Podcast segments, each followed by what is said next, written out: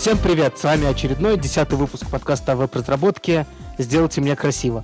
А, с вами, как всегда, Денис, э, Петя. Привет, Петя. Всем привет.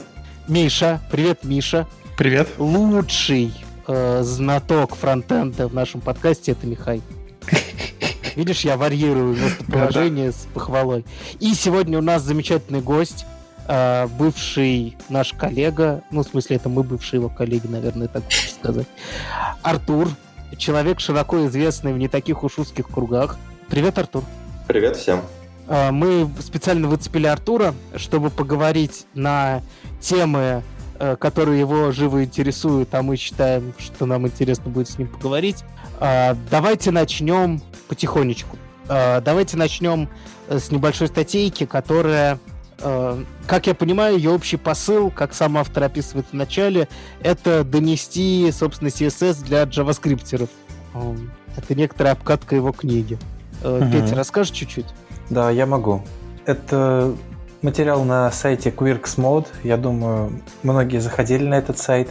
И действительно, автор разделяет ментальные модели за CSS и JavaScript. Сразу подчеркивает, что CSS — это декларативный язык, сравнивает его с прологом и э, говорит, что JavaScript больше вносит э, в свое написание такого исторического элемента, э, что он основан на времени исполнения. И это правда, что у нас уже просто в крови ощущение, что код будет исполняться инструкция за инструкцией. Ну, в самых простых случаях. И э, говорит, что в CSS ситуация совершенно другая, и то все просто основные моменты CSS основаны на том, что он декларативный. И на примерах как бы показывает, что в чем это выражается? Ну, вообще говоря, э, я не знаю, почему это названо mental model, потому что это можно назвать language model. Или так, тогда уж language mental model. Ну, то есть это то, как CSS придумывался, задумывался и реализован. И мне интересно, мне интересно, существуют ли действительно люди, которые Вернее так, как много действительно людей, которым это некоторое открытие. Не в смысле, что статья неинтересная, а в смысле, насколько, как много людей в нашей индустрии сейчас, которые сильно бают в сторону JavaScript и JavaScript решений, как вы думаете? А, смотри, а, вообще, на мой взгляд, а, такие решения, как Style Components, они очень сильно отодвинули вот эту декларативность описания стилей. То есть они, в общем-то, позиционируют себя как ну, тот же emotion как функция состояния, ну, стили как функция состояния. Угу. Но это все очень императивно, ну, потому что реализация вот этих вот стилей, реализация рассчитана, как ты посчитаешь, как твой компонент, твой элемент должен выглядеть, оно императивно, потому что оно программируется на JavaScript, который, в общем-то, довольно-таки все еще императивен. Таким образом, мышление разработчиков, вот если посмотреть на реализации UI э, библиотек э, на Style Components, ну, вообще на CSS and JS решений, решениях, они совершенно иначе уже смотрят на то, как э, теперь реализовать э, отображение вот этого стейта. В той статье, которую упомянул Петя, очень клевое есть определение как state-driven. И, в общем-то, стилизация, она именно state-driven. Мы, когда говорим о стилизации, мы говорим о разных состояниях. У нас компонент в таком состоянии, ему соответствуют такие стили. Он переходит в другое состояние, ему соответствуют уже другие стили. И в первую очередь, о чем на самом деле вот, э, э, нужно думать, когда ты начинаешь проектировать интерфейсы, это об их состояниях. И мне кажется, что вот э, решения, которые сейчас есть в CSS and JS community, они нас от этого отдаляют. Давай, давай к этому вернемся чуть позже. Мы про вот. решение, да, да. обязательно да. еще поговорим. Да, Миш, что ты хотел сказать? И, и, вообще, мне это все было понятно на уровне, ну, типа, э, ну вот это в принципе понятно, да, все, чем там декларативность против этого, uh-huh, против uh-huh. императивности. Но я сейчас для себя разложил по полочкам, ведь мы действительно пишем типа fetch, а потом then, а потом вот это, а потом вот то. И JavaScript код мы читаем совсем иначе, чем CSS код. То есть порядок э, инструкций в блоке для CSS, ну, имеет совершенно другое значение, чем для, для JavaScript. Я никогда об этом не задумывался, это очень круто. Да, это вообще забавно, потому что, например, я приведу пример, который ближе всем, наверное, чем CSS и JS, это XSL. Который, э, в котором это очень чувствуется, потому что он сочетание, с одной стороны, а, с одной стороны, там есть декларативность, э, и порядок определяется приоритетом шаблонов, то есть как в CSS, а с другой стороны, внутри, э, в отличие от CSS-блока, порядок важен. И в каком порядке mm-hmm. ты пишешь, в таком оно и выводится. И часто там, поскольку есть некоторые функции, а, и даже есть некоторые... Ну, короче, иногда важно порядок. То есть там есть чуть-чуть э, э, императивщины. Чуть-чуть. Вот. И э, пописав на подобных языках, ну, очень хорошо становится понятно все преимущества хотя бы в том, э, в попытке реализовать на более, декларатив, более декларативном стиле какую-то более сложную систему, потому что у тебя сложность продолжает расти линейно. Ну, вернее, так, она, конечно, не совсем линейно растет, наверное, она как-то логарифмически растет, но факт в том, что у тебя не появляется с каждой новой фичей необходимость связать это со всем прочим, как часто бывало в случае плохо написанного кода на jQuery, например, да?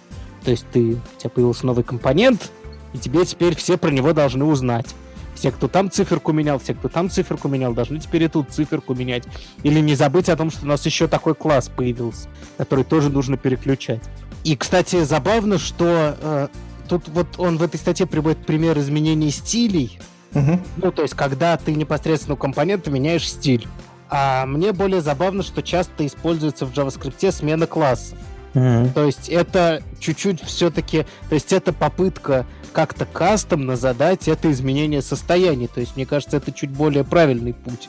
Ну, есть... об этом Бэм говорит давно, что э, вот у вас там модификатор, вот, ну, как бы добавлять. Ну, на самом деле класс это тоже стили меняют. Ты ж можешь, ну, это просто способ э, прицепиться к твоему элементу, да? Класс. Да, но тут ты говоришь что, а тут ты говоришь, то есть, если воспринимать классы элемента как некоторую запись его состояния. Да, да. Вот ты хорошую подводку, кстати, делаешь. Можем уже начинать Артура мучить.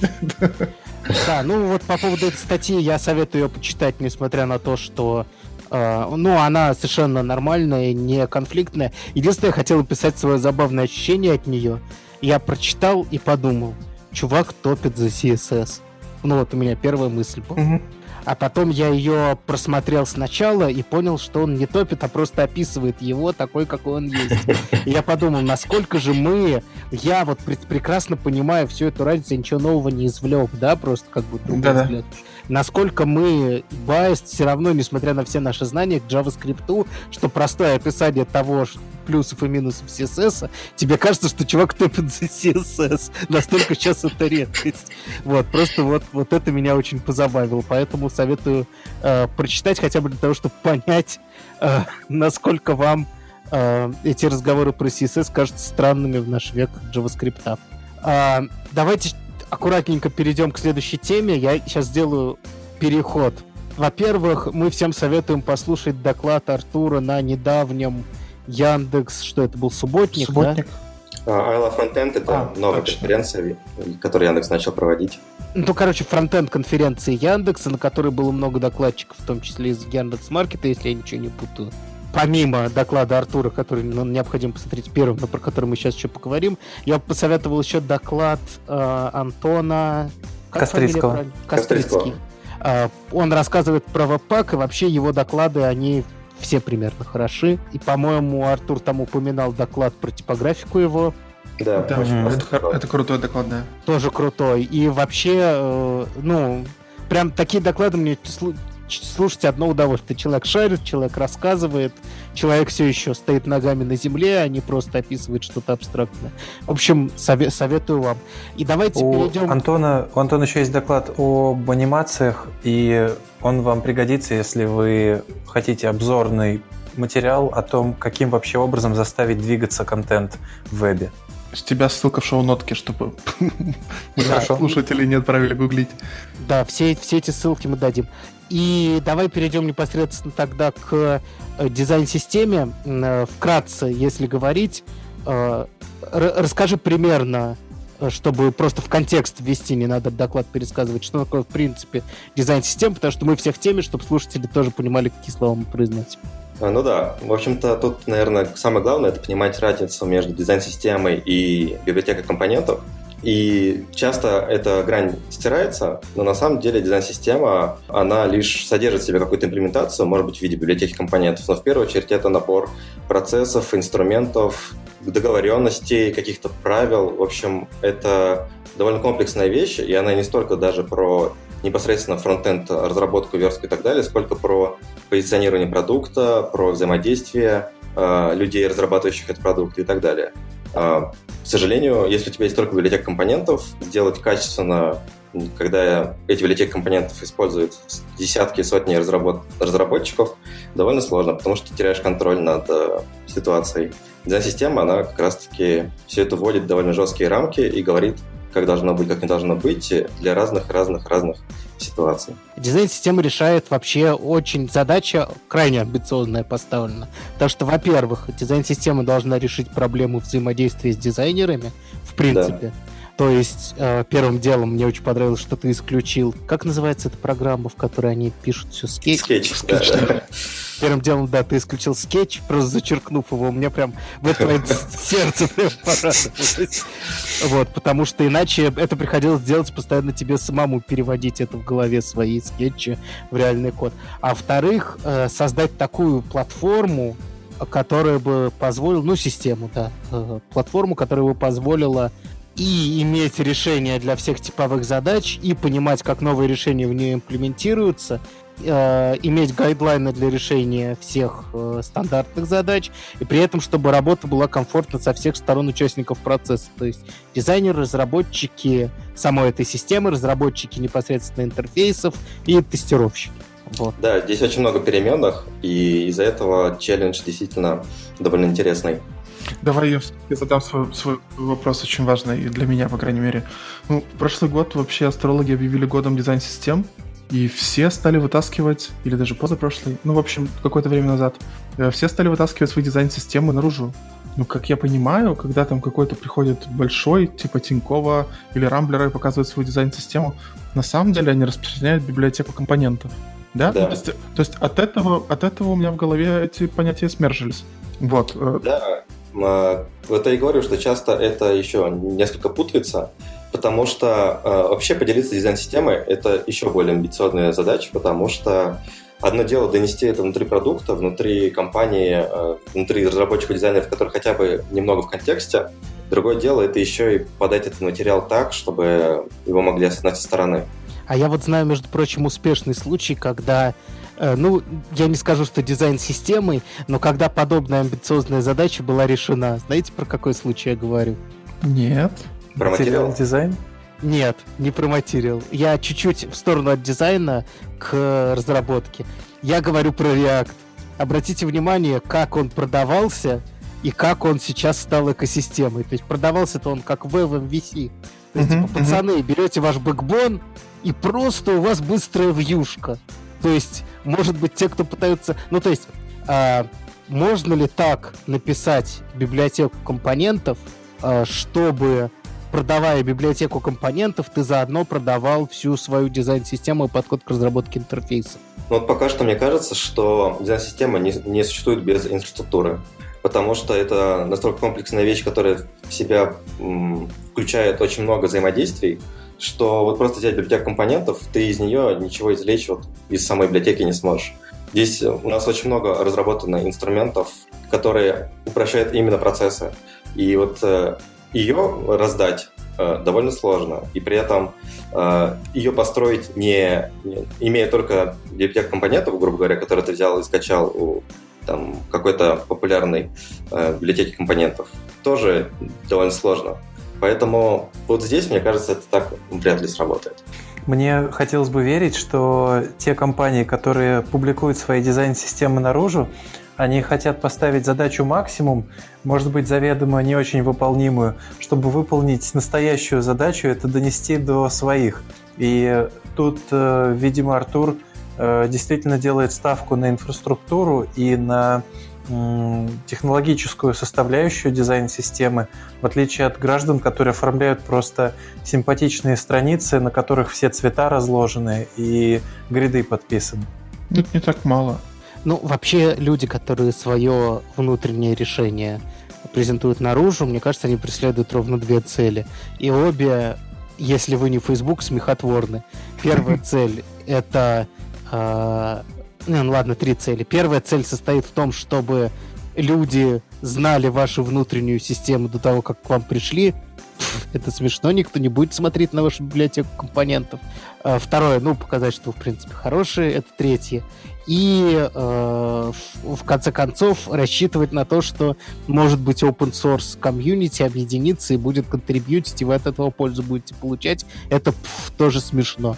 То есть, вообще говоря, эти цели, которые продаются на внутреннем совещании, зачем нам это делать open source, они, ну, мне кажется, ноль профита компаниям приносят. Э, ну, ты поднял очень интересную тему, потому что у нас как раз есть активный разговор о том, стоит ли нам что-то open source именно там, как дизайн-систему или нет, и в каком виде. И м- у дизайнеров это все-таки довольно интересный аргумент, и у них важен найм. То есть они, когда представляют такую дизайн-систему, они как раз-таки начинают вот эту вот communication с остальными дизайнерами, с остальными какими-то людьми, и вот у них это вроде как работает неплохо, насколько я понимаю, вот э, позицию дизайнеров. То есть для них э, найм через такие вот продукты это довольно эффективная история. А вы получите хорошую доку да, да, ну и, конечно же, вообще требования к качеству open source продукта, который все-таки компания собирается публиковать, они несколько выше. Внутри э, ты еще можешь что-то себе позволить, если ты начинаешь уже работать на open source, там все-таки стараешься качество поддерживать на более высоком уровне. Мажорные версии нельзя раз в неделю. Да, да, ну да, да. То есть там в документации появляются какие-то требования. Да, но мне кажется, это различие существует, потому что дизайнеры живут все-таки в мире идей, больше, чем инструментов и решений. То есть uh-huh. они загораются и обсуждают идеи. Если вы слушали дизайнерские доклады, на них очень мало, как в скетче сделать тенюшку. Uh-huh. Да? Там больше они обсуждают концептуальные вещи. Поэтому публикация своей концепции — это приглашение реально к разговору. Да. И с чужими концепциями все дизайнеры знакомятся, чтобы просто знать. А когда ты презентуешь свою... Давайте говорить, библиотеку компонентов, да, дизайн-систему пока сложно при... представить, как презентовать со всей этой инфраструктурой. Когда ты презентуешь свою, э, свою библиотеку компонентов, э, которая на реакции, допустим, да, ты предлагаешь решение. Ты uh-huh. говоришь, чуваки, вот у вас, если возникнет такая задача, у нас уже есть хороший, хороший наш input.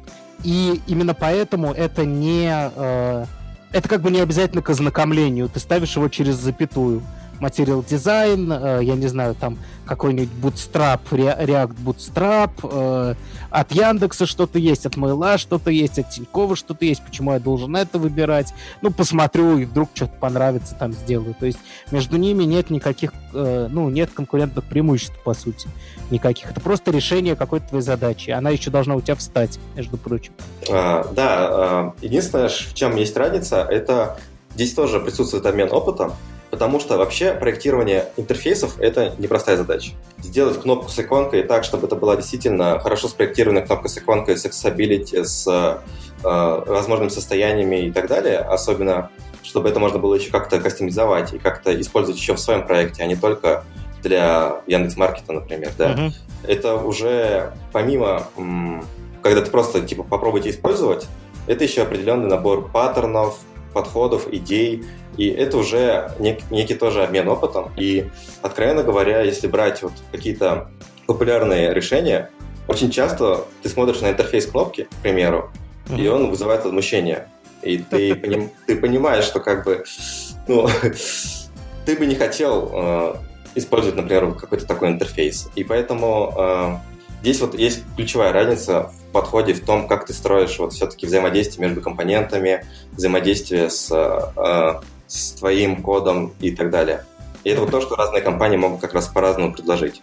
Я представляю стендап-комика, который будет заходить только фронтейдером. А у всех же так бывало, что смотришь на API кнопки и тебя бесит прям. А вы не видели такие доклады разве? Не, ну, конечно, видел, но я говорю, это очень своя аудитория должна быть. Вот я просто хотел, когда мой вопрос был про то, можно ли продать через библиотеку подход, он, собственно, про это был. Можно ли сделать такую библиотеку с настолько правильным и своим подходом, что люди начнут в подход втягиваться, использовать библиотеку. Но это, видимо, вопрос просто будем наблюдать, как говорится. Да, это очень интересный вопрос, вот, но кажется, что оно где-то как-то возможно, но пока прям... Ну, я просто хочу сказать, что Фейсбуку удалось. И, это и, довольно забавно. Да. И Яндексу тоже, хотя в меньшем масштабе. Я про BEM. Угу. Та же мысль в голову пришла. BEM, кстати, через запятую сейчас везде есть. То есть угу. это вполне слово в мировом э, фронтендовском обиходе. То есть, когда пишут BEM, все знают, что такое BEM. Это, конечно, ну, большое дело, прям большое дело. Молодцы. А, давай перейдем... Мы можем говорить про твою библиотечку или пока не можем про нее говорить? Она была Я думаю, можем, потому что она уже... Да, она и в докладе была, и ага. мы уже совсем скоро выпустим какую-то более-менее стабильную завершенную версию. Угу. Возможно, на момент публикации нашего общения, поэтому да. Да, мы посмотрели, мы посмотрели, ты вот то, что нам а, спешно открыл свой репозиторий. Я посмотрел на твои примеры и на логику. Расскажи, пожалуйста, э, мотивацию, которая у тебя была, когда ты создавал, ну, какого-то рода, не знаю, велосипед, можно сказать, да? Ну да. На самом деле у меня довольно уже большой бэкграунд в написании всяких библиотек компонентов и попыток э, сделать это разными способами. И, в общем-то, э, я каждый раз опирался в такой трейд между developer experience, э, доступностью для контрибьютинга со стороны остальных разработчиков и возможностях, которые ты можешь вообще реализовать в рамках какой-то своей системы того же набора компонентов. И каждый раз я чувствовал, что э, вещи, которые хочется реализовать, они требуют еще большего какого-то усложнения, еще какой-то дополнительной абстракции, потому что как-то вот оно крутилось, крутилось, и приходилось вот что-то выдумывать еще дополнительное. То есть, к примеру, все мы знаем CSS Models, да, все через это, uh-huh. наверное, проходили. Uh, но в какой момент появляется сложность, когда у тебя у кнопки множество состояний, к примеру, uh, uh-huh. все время будем говорить про кнопку, вот эта композиция классов, она становится очень контринтуитивной и сложной для поддержки, для разработки, потому что эта композиция состояний, она трудно выразима. Тебе нужно понять, что если у тебя вот это вот пропса true, а вот это пропс равно тому-то, а еще вот это и вот это вот это, тогда применить такой-то класс. А вот если что-то из этого выпало, вот так вот на if условиях довольно трудно становится тебе применять эти свои классы, правильно это все оформлять в виде кода. Ну да, то есть про- проблем, проблема становится... Э, прям я с этой проблемой прям сталкивался. То есть действительно, ты с одной стороны хорошо расписал все сессии состояния декларативно, как учит да, статья, да. которую мы упоминали, но э, при этом твои пропсы, они вещи совершенно независимые относительно этого, они у тебя существуют в логике твоего приложения. Ну, с кнопкой, наверное, ты, например, ниже ничего не прокидываешь, но часто бывают какие-то излишние пропсы, на которые, тем не менее, иногда надо смотреть. То есть они да. не, не напрямую визуализация, но при этом ты тоже на них должен смотреть какие-нибудь права. Например, ты смотришь на, на права доступа человека, чтобы э, редонли или не редонли сделать кнопку. Это плохо. Лучше иметь атрибут редонли, конечно, в вашем компоненте и его вычислять, используя компонент. Но бывает по-разному. И действительно получается, что в какой-то момент у тебя есть переменная, которую нужно вставить, но весь твой код, по сути, после того, как ты написал тег, у тебя идет там 4-5 строчек, которые однотипные, у тебя фигурные скобочки, в которых тернарник, развесистый, э, развесистые условия на несколько пропсов, дальше твой класс, вот эта переменная, которую ты заимпортил из CSS модуля, и, ну, не знаю, пустая строка, пробел, там, ну, или, или, допустим, у тебя обернута вокруг этого какая-то какая маленькая своя библиотечка, которая позволяет компоновать этот массив классов, ну, проще. Класс name, да, да, такое. ну, всякие но есть это, решения, да, которые... Да, но это минимальное. Это, это, по сути, ты просто чуть-чуть менее убогим делаешь синтаксис. Проблема того, что у тебя совершенно независимо начинают существовать сущность, которая описывает состояние одно, и состояние, выраженное в совсем других терминах в коде. Да, она, эта проблема прям возникает. Так. Угу. Да, и, собственно, а, почему так сильно прорвались Style Components в какой-то момент?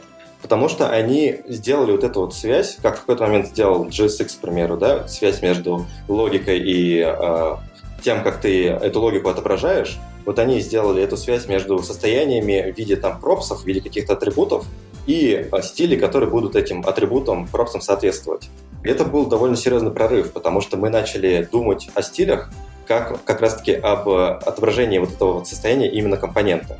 Не как что-то сбоку, которое мы натянули с помощью классов на, э, на элемент, а как именно часть вот этой реализации. То есть мы стали вот эти визуальные примитивы оформлять именно как какие-то такие э, сущности, которые э, представляют интерфейс. Кстати, это именно они, э, люди из React, называют в, в этот момент слово cohesion, э, связанность э, в положительном смысле, что okay. они повыс, повысили эту положительную связанность. Да, но здесь появляется следующая проблема. Подожди, я только хотел быстренько объяснить, значит, да. что именно появилось. То есть у тебя теперь возможность, когда ты описываешь стайл компонент, у тебя там есть просто некий интерфейс, который тебе позволяет в условиях, отдаленно напоминающих предикаты CSS, описать условия на переданные пропсы и включить или выключить определенные стили, в зависимости от этого. Не совсем, не совсем. В стайл компонентах ты, ты пишешь функции, которые посчитают тебе э, стили относительно пропсов. То есть ты пишешь функцию, где у тебя на вход приходят пропсы твоего компонента, ты на выходе отдаешь э, какой-то результат. Э, это набор каких-то стилей. А почему типа не BEM и name? Вот типа то же самое получается. Нет, подожди, Тут ровно то же самое. С BEM и класс... Между BEM и CSS модулем нет никакой разницы. Это одно и то же с точки да. зрения внедрения в свой код. Этот BEM класс ты потом должен написать, по каким стайл пропсам у тебя появляется модификатор э, highlighted, там, не знаю, э, focused true. Это не только, это же не напрямую props focused, это может быть сочетание состояния стейта, пропсов, ну то есть у тебя может быть очень сложная логика за этим. А класс один. И вопрос только в том, чтобы как-нибудь это ближе поместить вот. к пропсам. Класс один это не проблем. Нет, я имею в виду, класс у тебя один, а условий миллиард. Только у тебя еще и классов 100, и, соответственно, каждое у тебя условие. Ну, понимаешь, ты не можешь просто так написать очень простое... Не можешь написать прозрачный маппинг из своих пропсов в, в модификаторы BEM. Вернее, ты можешь это сделать, но тогда тебе придется весь, все свои стили подвязывать под то, какие у тебя пропсы у элемента.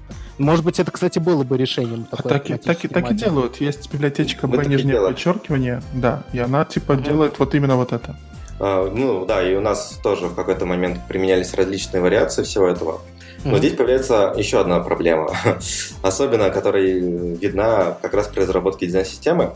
А, когда тебе нужно стилизовать уже существующий компонент, но, допустим, вы проводите какой-то эксперимент, вы хотите перекрасить э, текст в кнопке, uh-huh. хотите иконку сделать на 2 пикселя больше. И здесь появляется проблема в том, что если ты изначально не предусмотрел, грубо говоря, возможности для такой стилизации, например, не определил нужные классы в интерфейсе компонента, uh-huh. то тебе приходится этот компонент менять, чтобы это сделать. А, чтобы это сделать и а, чтобы применить эти изменения, нужны какие-то уже конвенции, какие-то договоренности о том, как мы вообще начинаем эти классы выносить в интерфейс, как мы начинаем эти классы матчить на нужные элементы, на нужные состояния этих элементов и так далее. И здесь появляется другая проблема, что вот ты написал компонент, и этого становится недостаточно. Ты должен подумать уже о том, как же его все-таки могут использовать, как его все-таки могут стилизовать, а очень часто при динамичной разработке в Яндекс.Маркете, к примеру, стабильно показывается процентов 70, наверное. Остальные 30 — это эксперименты. И э, вот здесь вот уже становится очень сложно контролировать вообще и интерфейсы компонентов, их э, возможности, и главное, становится сложно для реализации человека со стороны. И вот здесь уже подходы и IBM, и Style Components, и вот прочее, они уже не очень с этим справляются. Потому что ну, они не говорят о том, как же твой компонент будет вообще стилизоваться еще со стороны. Так, а почему в Style Components нельзя написать сложные условия, э, включив в себя какие-нибудь там экспериментальные флажки на другую стилизацию компонента? Я думаю, Артур говорит о том, что надо договориться, как примерно это условие будет называться, откуда брать condition для этого условия. Mm-hmm. Я ошибаюсь? Да, да, да, именно так. Да там вообще плохо, что компоненты в библиотеке, а эксперимент у тебя в продукте. И у тебя да. появляется, во-первых, левая связанность, во-вторых, это прокидывается через несколько слоев абстракции. Вот, так что я понимаю, какая проблема. Проблема прям огромная. Да, Даже если договоришься. Угу. Да. Проблему мы обозначили, проблем много. Так, хорошо. Ну, да, и, ну, я просто сразу хочу еще пояснить по поводу стал компонентов. Они, казалось бы, решают проблему а, связывания там пропсов и стилей. Угу. Ты действительно можешь как-то это удобно посчитать в некоторых случаях. Однако тебе появляется много проблем, связанных с э, тем, что, например, ты начинаешь э, в интерфейс компонента выносить еще и его стилизацию, хотя не всегда это вообще связанные вещи, да, то есть у тебя, к примеру, компонент, он там, скажем, кнопка, ты ему выносишь какой-нибудь типа параметр э, для стилизации, который ты можешь посчитать, но при этом э, тебе появляется вот проблемка, что вот ты создал стал компонент, я не знаю, все ли вообще э, имели опыт хотя бы там примерный со стал компонентами именно вот с таким интерфейсом, с таким подходом. Наши слушатели точно не все. Э, но там проблема в том, что ты вот э, начинаешь вот эти функции от пропсов определять для каких-то э, CSS-свойств, но вот эти вот пропсы, которые ты расширил для стилизации, с ними надо еще потом что-то сделать. Они иначе ну, просто у тебя попадут в дом, как есть, да, грубо говоря. То да. есть ты э, решил, э, что у тебя вот компонент еще будет стилизоваться с помощью пропсов, там, к примеру, color, background color э, и какой-нибудь типа э, variant, но тебе нужно еще сообщить, как бы, ну, тебе нужно еще отфильтровать эти пропсы перед тем, как они пойдут уже в сам дом. Типичная проблема любого да. Component. И вот с этой проблемой, она, в принципе, у них вот этот issue, он висит уже довольно долго, долго и оно толком не решается фундаментально, потому что ты в любом случае упираешься в какие-то белые списки или черные списки, как, как уже, и тебе приходится это мейнтейнить. И самая дичь появляется, когда ты начинаешь использовать позиции. К примеру, э, в Style Components довольно популярное решение с Styled System, когда ты начинаешь композировать какие-то различные э, возможности отображения, которые точно так же могут расширять интерфейс, создавать свои функции, которые реагируют на пропсы и возвращают какие-то новые стили. И вот это все, оно становится абсолютно бесконтрольным. Ты не знаешь, какой у тебя интерфейс будет э, внешний, ты не знаешь, какой у тебя будет внутренний, и тебе приходится это все как-то поддерживать, что тоже довольно сложно. Не говоря уже в целом о том, что хочется писать в стиле максимально быстро, с точки зрения э, производительности. Есть всякие задачи по кэшированию, по минимизации именно там, скажем, бандлов CSS и ну так далее. То есть какие-то вещи, которые мы хотим стандартно избежать. Ну, как говорил э, один из героев Довлатова, с советской властью у меня в основном эстетические расхождения.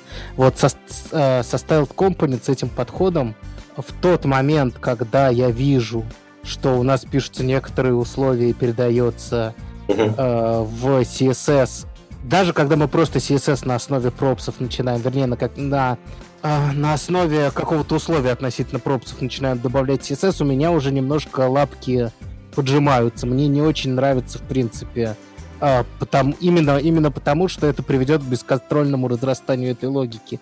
И ты э, увеличил связность, но сильно увеличил комплексити при этом. То есть ты вот все эти условия, которые ты писал на класс, они теперь у тебя еще ближе да. к э, CSS, еще меньше ты их можешь распарсить. Еще сложнее становятся эти условия. Ты их написал вроде как лучше, вроде как описал прям вот по этому условию я хочу вот это. Но логика за этим начинается очень сложная, потому что если ты захочешь при, после этого в какой-то сабсет условий добавить какой-то какой-то тип стилизации CSS, это может потребовать серьезного рефакторинга всего этого. Да, потому что у тебя, опять же, ты возвращаешься к императивному подходу, да. когда ты начинаешь э, писать кучу условий, просто mm-hmm. эти условия переносятся в функцию, грубо говоря, состояния. Да, и это прям очень сложно становится для восприятия. Да, э, проблемы мы поняли, проблемы как с одним подходом, так и с другим из доминирующих сейчас подходов, в принципе.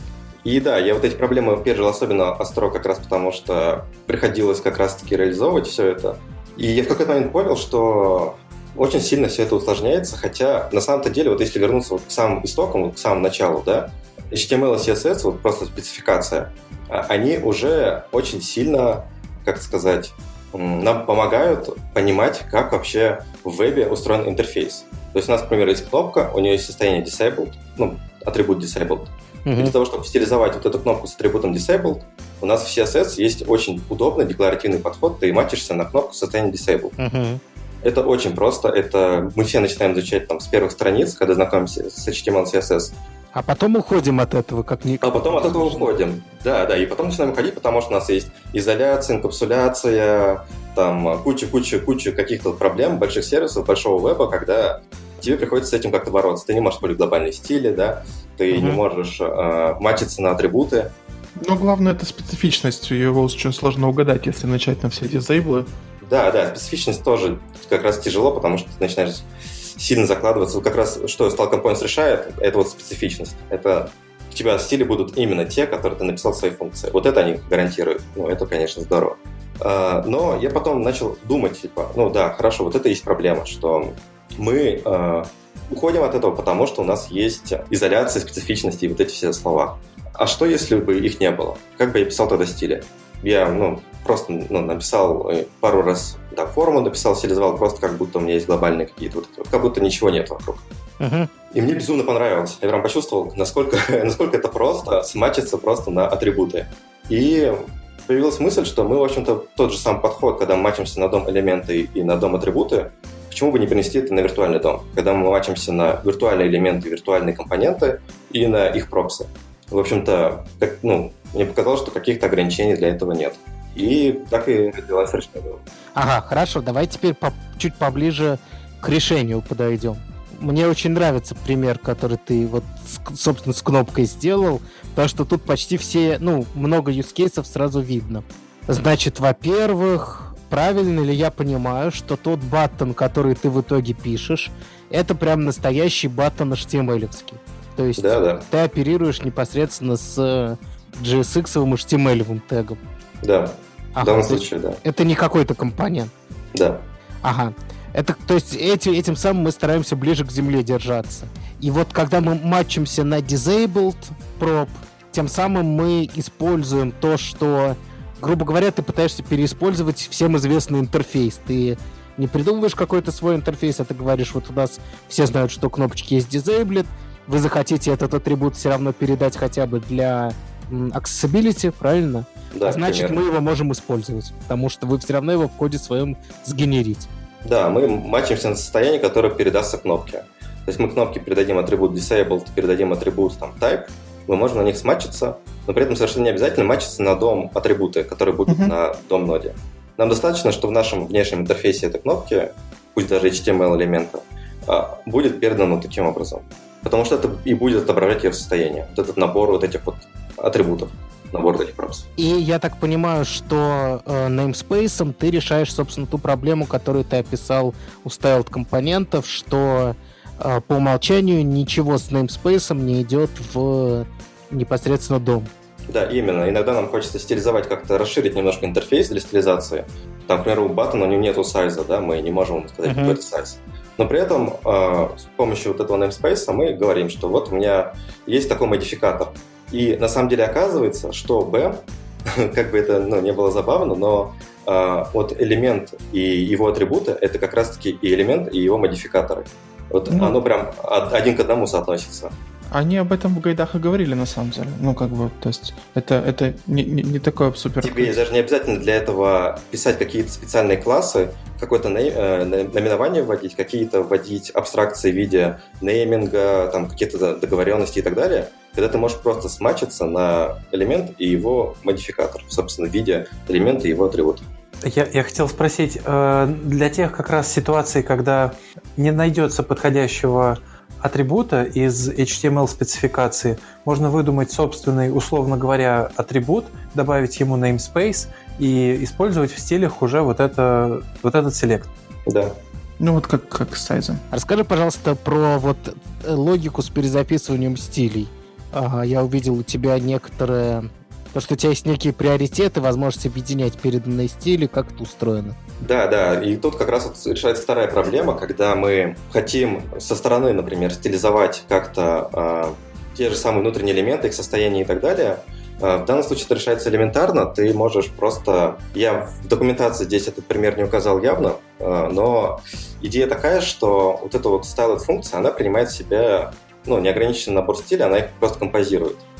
И ты, по сути, можешь из пропсов принять, к примеру, пропсу styles, добавить ее в styled функцию, и те элементы, которые ты передал снаружи в этот styles, к примеру, button, button disabled, ну, состояние disabled и так далее, все эти э, состояния, они скомпозируются с состояниями, которые у тебя определены.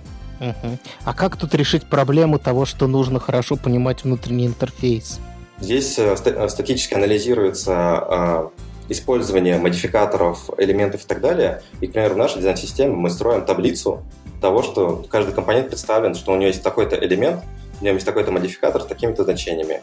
И тебе даже не нужно заходить в исходники, ты просто смотришь на эту таблицу и стилизуешь то, что тебе нужно в нужных состояниях. То есть это Reshadow строит или каким-то еще способом? Да, это Reshadow строит.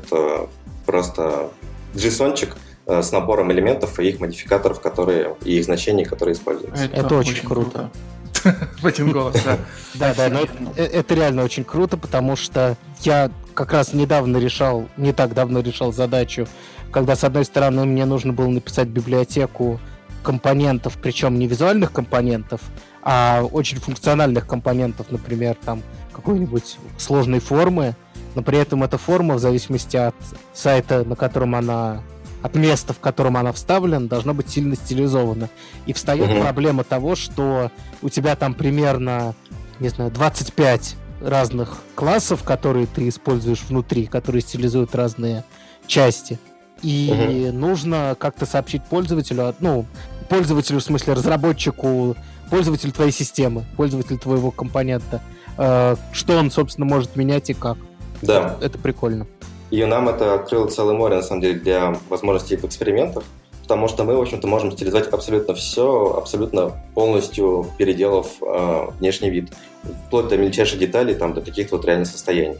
И мы сейчас пытаем, ну, уже почти получилось сделать так, что наши компоненты автоматически подстраиваются под контекст, в котором проходит эксперимент. Например, у нас есть такие-то флаги. Uh-huh. И если э, компонент, э, ну, у него соответствует версия у него существует версия под соответствующим вот этим набором флагов, то он автоматически начинает ее использовать и автоматически перекрашивается. То есть тебе в коде даже никакие ифы для этого не нужны. Тебе просто достаточно зависит. А как это устроено? У тебя в библиотеке компонентов рядом лежит какой-то другой CSS? Да, да, соответствующий там этим экспериментам, который проводится. И Button, он видит, что в контексте проходит этот эксперимент, и он начинает композировать еще вот этот дополнительный стиль, который переопределяет уже его элементы. У меня есть вопрос. То есть вы все-таки вносите на... Подожди, сейчас быстро. Да, давай. Вы, вы все-таки вносите на уровень э, библиотеки компонентов знания об экспериментах. В некотором виде, да. Ну, в том плане, что тебе вставил эту как бы функцию, ну, мы хотим это явно э, передавать и явно передавать эту возможность, что, ну, мы это декларируем, что у нас библиотека поддерживает эти эксперименты. Более того, мы эти эксперименты все храним в рамках дизайн-системы именно э, в компонентах, потому что таким образом у нас контроль и понимание, что вообще происходит с системой, намного выше. А, ну это логично. Ой-ой-ой, мне наоборот что-то что перестало так нравиться. Смотри, э, типа, есть же вокруг большой Яндекс. У Яндекса угу. есть BEM, у Яндекса есть BEM Core. BEM Core использует для этого всего DI. И там фишка в том, что тебе вообще не только стили, не только по стилям нужно проводить эксперименты, но часто и по логике. То есть, как я понимаю, они берут новый компонент, который там мачится на какой-то флаг, переписывают ему логику, э, переписывают ему стили, и дальше э, вставляют его dependency injection, и везде, где он используется, э, в рамках эксперимента пользователю попадает вот эта версия компонента. Почему вы не использовали этот подход, и как э, вы делаете эксперименты по логике? Создаете другой компонент? Э, на самом деле мы об этом тоже думали, и Тут есть несколько, а, как бы несколько, не то чтобы путей для решения, они все немножко в одном, но смотри. Во-первых, изменение логики компонента, вот именно логики, это, по крайней мере, вот мы когда смотрели на то, какие эксперименты у нас проходят в маркете, что этими экспериментами хотим сказать, эти эксперименты крайне редко вообще затрагивают API. Ну, если бы они затрагивали API, то DI тоже был, в принципе, невозможен. И тоже очень редко затрагивает именно логику. Очень часто у нас эксперименты вида, а, что если, а что если мы их разместим как-то вот так, или э, перекрасим немножко так, или подвинем на несколько пикселей правее и так далее. Э, изменения с логикой, они более фундаментальные, что ли. Э, и пока что мы решили для себя, что завести отдельную версию компонента уже пусть даже скопировать, ставить, но где мы перепишем эту логику, проверим и потом попробуем внедрить там уже стейбл ветку, это будет понятнее, эффективнее и как-то аккуратнее, нежели пытаться вот эту версию как-то ну, автоматически на лету подхватить. Другой момент, что на самом деле Shadow никак тебя не ограничивает в том, что ты можешь переопределить элементы, которые и компоненты, которые используются в данном, на, на данном этапе. То есть э, я здесь тоже не показывал пример, э, но, к примеру, все элементы, они имеют свойство S. Ну, ты можешь сказать, например, что у меня вот есть элемент контент, но хочу, чтобы он был как div. И на самом деле точно так же и кнопки, и вообще комплексные компоненты ты можешь определять именно как, э, ну, во время сборки подставлять туда какие-то э, свои решения, например, или в рантайме брать их откуда-то. То есть такого ограничения нет, но мы пока осознанно не хотим а, так делать. Ну, понятно, да, в, сам, в самом компоненте, да, да, эксперимент типа по логике это стрёмная тема, но я о том, что ну, вот общий индексовый подход, он э, похож на то, о чем ты говоришь, но плюс позволяет сделать это. Понятно, что если вам это не надо, то смотреть нечего, ну, я в целом. Я для слушателей поясню, что в Яндексе принято называть экспериментами АБ-тесты, то есть на некоторую небольшую аудиторию показывается немножко другой интерфейс, и потом смотрят за метриками. Мне кажется, для наших слушателей более часто это, наверное, темы, применить разные темы к своим компонентам. Мне кажется, там э, пригодится схожий инструментарий, правда? Ну вот мы про это, собственно, говорили, когда говорил про компонент, который в другом месте вставленный должен быть по-другому стилизован. Это типичные темы.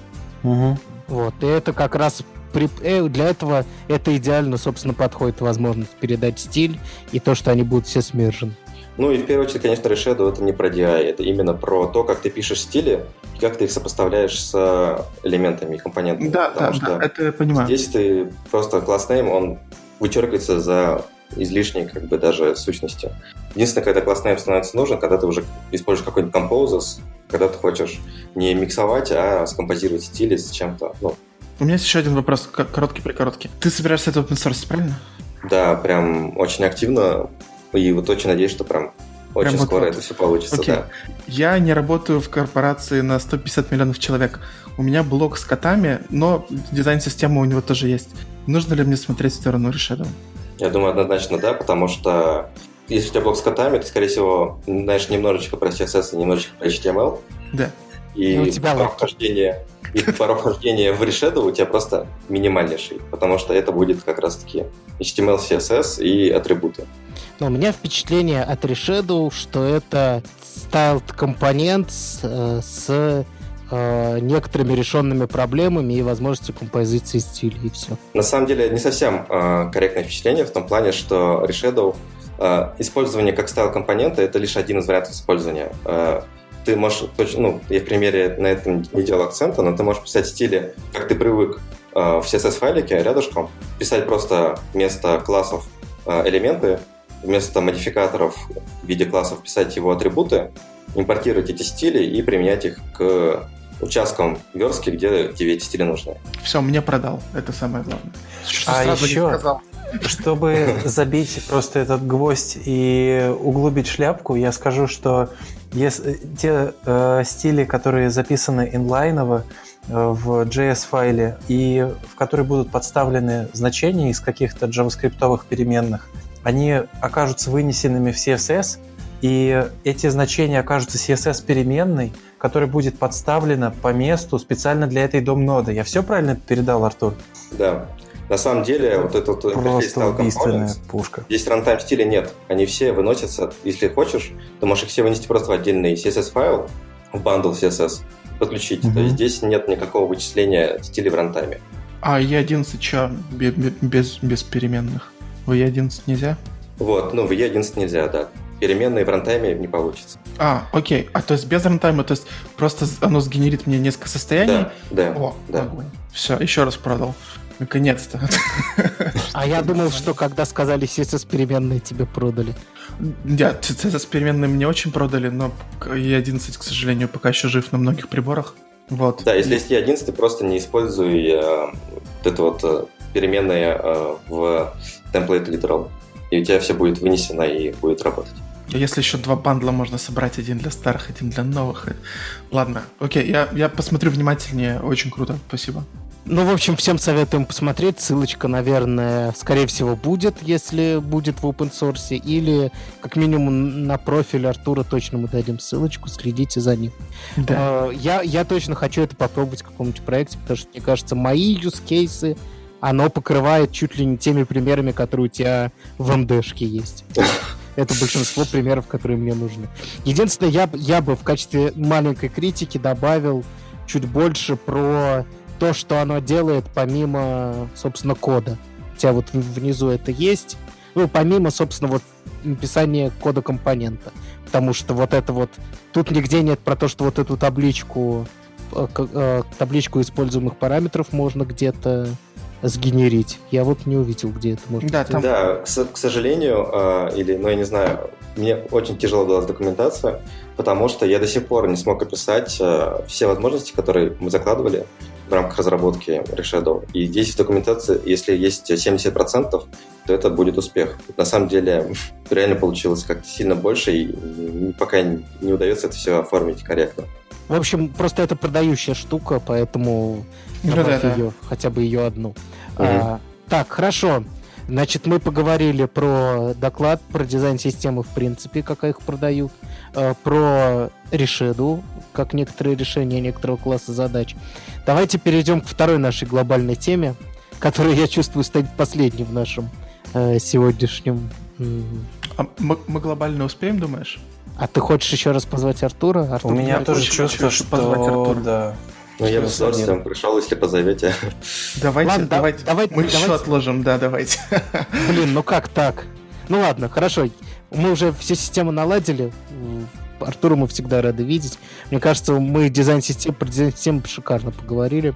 Э, давайте угу. тогда перейдем к более простым темам. Давайте тогда поговорим про снапшоты и тестирование снапшотами. Да. У нас э, кто горел рассказать эту тему? Слушай, э, я могу не про статью рассказать, я могу рассказать историю своей жизни, если хотите. А давай, а давай, расскажи историю своей жизни. История моей жизни такая, что на проекте, в котором я работал, ну, вы все знаете, о чем я говорю, но я так буду говорить. Э, притащили RxJS. Угу. И это совершенно офигенная тема. И притащили Recompose, которая еще более офигенная тема. И вместе они работают просто бомба. Есть High Order... Recompose это что? Что он делает? Это про хоки. High Order Component. А, ага, ага. Угу. Вот. Чистые функции, реактивно, офигенно. Вот. И мы стали отделять логику от представления, делать специальные хоки. И даже дошли до хока, который называется FromStream есть стрим RxJS, э, то есть пропсы представляют собой стрим состояний. Это сложно представить, просто поверьте мне на слово, что компонент представляется стримом. Это какая-то вообще, в общем, полная функциональщина и все такое. Еще раз, что пропсы это? Пропсы — это стрим, и сам компонент как бы тоже стрим. То есть это функция от стрима. Нет, что такое функция от стрима, я хорошо понимаю. Да. А как про пропсы? То есть, если что-то появляется, то это становится новым пропсом или как? Ну, да, да. То есть у тебя обновление пропсов идет, ну, через стрим. То есть mm. у тебя есть... Вот. И High Order Component делает... Но в этом из... ничего удивительного. Любая Нет. композиция в функциональных языках стримов состоит в том, что ты через э, ну, аналог хока, то есть через аналог чистого какого-то чистой композиции композируешь стрим с, э, с какой-то его обработкой. В общем, это обычный да. подход. Ничего такого, э, совершенно ничего такого. Э, дело было в другом. Дело в том, что мы в то же время экспериментировали с жестом, и нам так понравилось делать снапшоты компонентов, что мы это используем совершенно повсеместно. Что вы сделали стрим... Совершенно верно. Ты берешь этот компонент целиком, делаешь его снапшот, Снапшот, чтобы вы представляли, это такой текстовый файл, который показывает, как оно отрисовалось в каком-то виртуальном environment. Это для слушателей вы так, конечно, понимаете. В текстовом браузере Linux. Да. А, и получается, что если с этим хоком сфотографировать компонент, у него на пропсах есть RxJS по ссылкам пришел. Uh-huh. При, при этом все функции показываются как function function, и никакой совершенно информации об этом нет. При этом тестовое покрытие говорит 100%, потому что мы как будто бы сфотографировали, и как будто бы все круто. Но на самом деле при любом э, минорном апдейте RxJS у тебя падают совершенно все тесты, которые написаны таким способом. Это самый утрированный вообще, конечно же, пример, который э, можно придумать, но я видел много подобного, когда, например, функции, то есть функции, которые были добавлены в обработчике, вместо того, чтобы кликнуть и посмотреть, вызвалось ли, э, чувачки делают снапшот и проверяют, что имя функции в снапшоте соответствует ожиданию. Вообще Это делать так не надо. Да. Это интересный подход. Статья немножко менее хардкорные, ну хотя здесь, да, и совсем хардкорные вещи тоже есть, но вот вам совершенно real-life пример, э, где нужно провести точно линию тестирования снапшотов. Очень важный еще момент э, в снапшотах в том, что они говорят о том, что что-то изменилось, э, ну, ты не рассчитывал на это изменение, грубо говоря, и вот оно произошло. Но оно не гарантирует, что у тебя это изменение было корректным. И очень часто, особенно когда меняется много снапшотов, например, большой рефакторинг, люди начинают окать, принимать как бы вот эти все изменения, угу. не совсем понимая, а, что это за изменение было, да, то есть ты смотришь, ну, вроде ок, а, ну, типа, снапшот, тут, особенно когда довольно большая верстка раздутая, ну, типа, кажется нормально. И это в итоге превращается вот в этот вот э, абсолютно бесконтрольный, и действительно иллюзию какой-то безопасности. Хотя на самом деле максимум, что говорит снапшот, это вот я, э, у меня вот был сохранен такой-то снимок, он изменился, точно ли это должно быть. И в этом плане, когда ты делаешь assert, ты осознанно говоришь, что эта функция должна вернуть такое-то значение. Это написано в коде. И просто так взять и изменить тест э, с ассертом ты уже не можешь, да? То есть, если падает тест, ты смотришь, что это, разбираешься в этом. Когда у тебя снапшот, люди нажимают апдейт, и, в принципе, оно идет дальше. Мы когда обсуждали тесты, э, мы говорили о том, что хуже всего это false negative, да? False positive. False positive. Нет, нет, false... А, хуже всего это false positive, но false negative разрушающе действует на э, тесты как инфраструктуру. Uh-huh, Потому что если ты знаешь, что у тебя этот тест... Ну ладно, это неправда. Я зря про false positive и negative сказал. Дело даже не в этом. Дело в том, что если вы не поддерживаете постоянно в нормальном состоянии тесты, и у вас в какой-то момент заводится таракан в виде да, этот тест падает, но мы все знаем, что он падает, ничего страшного. Можно, типа, вливать в мастер. Вы понимаете, да, в этот момент Да-да. проблема состоит не в том, что вы баг пропустите, а, хотя, скорее всего. А проблема состоит в том, что вы перестаете смотреть, что вам тесты сказали, потому что у вас теперь есть представление, что если они упали, это нормально. И основная проблема снапшотов, э, ну вот, собственно, ровно эту проблему сейчас Ар- Артур и описал, и она же упомянута в статье что ты принимаешь, ты говоришь, были, ну, сам подход, что когда ты внес какие-то изменения, ты их должен э, запровить, ты начинаешь опровить бездумно, потому что, ну, там нормально, а может, там ненормально все стало. Вообще-то весь прикол такого снапшота как раз и состоял в том, чтобы ты каждый раз смотрел, нормально ли. Угу. Вот. Кроме того, снапшоты убивают TDD. А, люди ленятся, и они перестают писать сначала тесты, а потом код, потому что ты не можешь написать сначала снапшоты, и потом код. Ну, то есть ты можешь, конечно, это будет сложновато. Особенно, который с RX сложно писать руками. Да. Вообще снапшоты классно работают, когда результат работы вашей программы представим в виде вот какого-то понятного текстового файлика. И я серьезно рассматривал вариант для одного своего чата наладить тестирование тоже с помощью снапшотов, потому что кажется, что чаты легко представимы в виде просто диалога, и я мог бы тестировать свою чатилку как э, то, что диалоги, которые она издает, похоже на правду. Но я немножко над этим подумал и понял, что для меня иногда не важен порядок сообщений, иногда наоборот очень важен. И вот куча таких моментов. И Миша привел пример, когда снапшоты не подошли даже для того, зачем они изначально создавались, и плохо сериализовали выхлоп просто дома. И, в общем, надо быть с ними внимательными. Ну вот смотрите, у меня на самом деле вот по опыту работы с снапшотом выработалось такое правило, что снапшот хорошо работает, когда нам не столь принципиально, что нам, например, функция вернула. Нам не столь важно, что там именно написано или там отрендерилось. Мы просто хотим быть уверены в том, что если мы вдруг изменяем этот код, то ну, мы об этом выхлоп, который будет, да, мы об этом узнаем. Мне кажется, ты хотел сказать, типа, что мы смотрим не непосредственно на сам выхлоп. Он может, сам выхлоп мог сильно переколбаситься, а вот косвенный результат какой-то, в данном случае то, как оно в браузере рендерится, вот оно корректно, да? Ну да, да, да, вот в этом плане, что нам не столь важно, на самом деле, как именно оно э, рендерится или какое именно сообщение об ошибке выходит. То есть, к примеру, ты, э, у тебя что-то упало, э, там какой-то большой текст, описание этой ошибки. Тебе не так важно осердить именно этот текст, сколько важно, что если ты вдруг что-то изменил в коде, то ты изме... а вот эта вот реакция с сообщением об ошибке, оно не изменилось. Или изменилось, тогда ты должен это принять. Она все еще устрашающая. Угу. Но снапшоты, они должны быть крайне маленькими. Грубо говоря, чтобы твой глаз мог охватить а, вот этот вот снапшот и понять, сравнить вот этот div, что было и что стало. А, и как раз в Jest есть очень хорошая штука, есть ESLint плагин Jest, который позволяет тебе контролировать размер снапшотов. Офигенно. То есть ты можешь сказать, что твой снапшот не должен быть больше там трех строчек, например, не больше тысячи символов.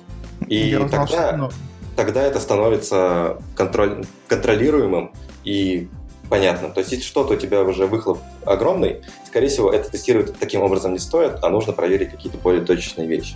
Ну, то есть проблема снапшота состоит в том, что в тот момент, когда он теряет э, читабельность, он теряет просто свой смысл. Да. Конечно, однозначно. А у меня правило другое немножко использования снапшотов. Я их использую только когда э, у меня небольшие presential компоненты. То есть я стараюсь разделять логику и презентацию. И если моя задача выплюнуть div э, с каким-то классом, то это можно проверить снапшотом. Не обязательно писать 10 строк, что assert это div, assert такой-то класс, assert кнопочка disabled и так далее. Вот, с этим вполне справляется снапшот. Но как и Артур, я согласен, что он должен быть маленьким, а теперь э, обязательно прикручу себе еще и линтер на это. Круто. Смотри, но опять же, здесь как раз ты проверяешь э, снапшотом, что когда ты будешь переделывать, например, композицию хоков или будешь э, как-то этот класс переделывать, что вот этот участок, он там, например, случайно не изменится, да? Нет, а, хоки, ты... хоки я не буду трогать. Я... Не, ну я имею в виду просто там иногда тестирую и с хоками, как бы с uh-huh. но я имею в виду, что он случайно не изменится. Но, к примеру, если тебе важно, что вот у тебя этот дом нода получил такой-то класс, uh-huh. такие вещи все-таки лучше засертить, то есть найти этот дом ноду и проверить, что действительно вот этот класс доехал. А, а почему вроде как раз для этого снапшот и сделан? Ну, а... у, тебя, у тебя оно и так ассертится, типа оно совпадает и совпадает. Оно ассертится, да, но вот смотрите, у тебя у вас опять же здесь, когда ты говоришь ассерт на то, что у тебя вот, а, например, баттон получил класс disabled, на то, что у него там станет disabled. А, я типа. У тебя тест явный, и если у тебя внезапно он не получил этот disabled, у тебя будет сообщение в тестах об ошибке, что у тебя баттон не получил disabled класс. Я хотя даже, должен был. Я бы даже интеграционно написал вообще бы забил на disabled и попробовал бы на него кликнуть еще разок. вот ну, это, это уже зависит от, э, от логики. Тест. Ну, да, в целом, да. Ну, как бы тоже зависит от... Это просто как пример. То есть, когда тебе там, например, okay, да. button type такой-то, ты хочешь сделать так-так-то, и, короче, ты должен уже проверить конкретный набор, что, ну, ну, вообще, с точки зрения близости к HTML и accessibility, э, кликать второй раз — это прям антипаттерн. То есть правильнее, правильное состояние отобразить на устройстве, чем ну, функционально ну, да, проверить. Э... Помнишь, мы обсуждали тему о том, что самые главные тесты это интеграционные. Вот, если ты интеграционно покрыл, может быть, ты правильно покрыл интеграционную, может быть, тебе снапшоты не нужны, но какая разница, если оно работает? Ну, ты можешь, можешь продолбать, продолбать accessibility. Ты, потому что у тебя флажок в CSS теперь есть, а, ой, флажок в JS есть, который имитирует это поведение, а э, приходит совсем не то. Окей, ладно, accessibility, хорошо. Нет, точно. с какой точки зрения? С точки зрения твоей системы, конечно, интеграционные самые важные. Потому что в первую очередь тебе важно, чтобы работало. Но потом мы говорим, что у нас же есть еще требования к системе, кроме того, чтобы она просто работала. Вот. Ну да, да, окей. Ну, э, тем более, я, мы сегодня поговорили про библиотеку компонентов, там интеграционные не так. Ну, где-то, да, можно использовать, конечно, снапшоты. Ну, я бы очень советовал. Ну, Если... с одной стороны, интеграционные не так, а с другой стороны, сам факт того, как именно ты э, проверяешь композицию компонентов, это вопрос дизайн-системы. Ну, вернее, как ты устраиваешь эту композицию, а значит, как ты на нее, грубо говоря, тесты пишешь. Так что это, это дизайн-система слишком велика, чтобы ты так быстро от нее ушел. Мне кажется, от, от нее надо в end тесты ползти, чтобы наконец избавиться от дизайн-системы, чтобы она тебе не диктовала, как ты это должен писать. Ну да, ну да. У нас на самом деле как раз стоит очень такой непростой вопрос тестирования нашей дизайн-системы, а, потому что хочется проверять это автотестами и хочется проверять изолированно от сервисов. То есть мы хотим просто иметь нашу дизайн-систему точно работающей. Вот, и тут довольно интересно получается с тем, что мы в pull пытаемся прогнать весь пак автотестов на кнопочки, на то, что они правильно кликаются и так далее. В общем, это такая часть тоже важная. Тут снапшоты тоже уже, увы, не помогают. Ну, понятно. Но вообще на каждый pull request нужно это делать. Если вы еще, да. не бог, за open source, то есть то мало того, что могут прийти снаружи, прийти и сломать, так еще и можно сломать кому-то снаружи. А это прям вообще очень, очень плохо. Да. Плохо, плохо. Да, тут еще есть проблема с тем, что проблема дизайн-системы, которая создается для конкретного продукта. Чем больше пользователей у нее, тем для нее здоровее. Потому что mm-hmm. иначе она потихонечку врастает щупальцами в то, для чего она сделана. И, кстати, может быть, в этом плане, это, правда, наверное, самый трудно объяснимый начальству э, довод, но, наверное, лично для меня это один из самых сильных доводов за open source, потому что ты выделяешь какой-то кусочек, формализуешь взаимоотношения с окружающим миром, выделяешь, и у тебя появляются пусть минорные э, пользователи, но люди, которые пытаются к своим каким-то проблемам ее приткнуть, и с точки зрения правильности концепции дизайн-системы это лучшее испытание. Потому что ты имеешь дело с людьми, которым ты не делал внутренний доклад про то, как это Да, использовать. да, да. Которые, которым не бьют по рукам, когда они что-то не так пишут. А которые вот хотят так писать, и ты такой думаешь, вот дураки, а потом такой, подождите, а в принципе, ну это же нормально, наверное. И ты думаешь, а что в моей дизайн-системе biased относительно тех задач, которые мы решаем? И это, конечно, не, ну, озд- оздоравливающее влияние на нее будет иметь. Да, абсолютно. В общем-то, это тоже одна из позиций, почему я старался Shadow заопенсорсить как можно быстрее. И вообще, почему захотелось это именно как-то выделить, потому что... У меня маленький вопрос, а почему Reshadow, кстати, я так и не спросил. А, на самом деле, потому что он в целом-то представляет э, experience Shadow DOM. И если когда-то пробовал, ты там можешь не париться об изоляции стилей, ты пишешь button, у тебя button, button disabled, у тебя, в общем-то, disabled, то есть э, это такое, знаешь, сокрытие как бы от внешнего мира, но при этом ре, потому что немножко переосмысленный. То есть, Ну, э, потому что от этого внешний мир, тем не менее, можешь что-то получить. да, да, да. Понятно, то есть Shadow не в смысле тенюшки в CSS, а в смысле Shadow DOM. А. Да. Вот кто доклад не смотрел, а а слушатель паривает.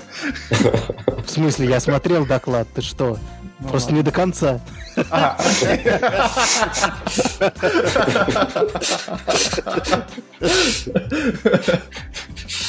Я смотрел, я почти все доклады смотрел, просто ре- редко, когда мне хватает больше, чем на 5 минут. Не, ну, надо сказать, у Артура я посмотрел, наверное, первые минут 30, да, там где-то. Ну, Ты как раз не дошел, видимо, решения. Да, я, я- я ровно не дошел. Но зато мы сейчас обсудили это. Да, Абсолютно. Денис не парится. Просто приглашает человека и просит ему все объяснить, потому что было там не очень интересный доклад смотреть. Я думаю, мы так будем делать в будущем. Но мне кажется, это немножко другой формат подачи, и может быть эм, такой формат в каком-то смысле человеку, который хочет с этим разобраться, тоже полезен. То есть, ну, это Конечно, с- конечно. подача с другой стороны того же самого и объяснение логики за этим. Что, э, что Петь, ты не хочешь еще чего-нибудь про снапшоты нам сказать? Нет, ничего не хочу. В принципе, обсудили. Мгм. Давайте, наверное, мы на этом э, наш замечательный подкаст остановим, потому что мы много чего интересного обсудили. Э, Артур, мы тебя ждем в следующий раз, когда ты сможешь обсудить хуки в реакте, наконец. Вот. Нам есть много чего сказать по этому поводу. Вот. Но по этому поводу мы договоримся уже вне подкаста. Все, соответственно... Обращаем внимание, что это был десятый юбилейный выпуск нашего подкаста. Юбилейный прошлый был. Да, потому что Этот мы тоже считаем с юбилейный. нуля. А этот, этот внешний юбилейный, тот был, э, тогда мы выпили немножко за капюшоном, а сейчас можно выпивать на публике. Вау. Хотя и виртуально. Ну, хоть так. Да. Ну да. Давайте попрощаемся, пока мы не начали выпивать в прямом эфире. Всем пока. Всем пока. Всем пока.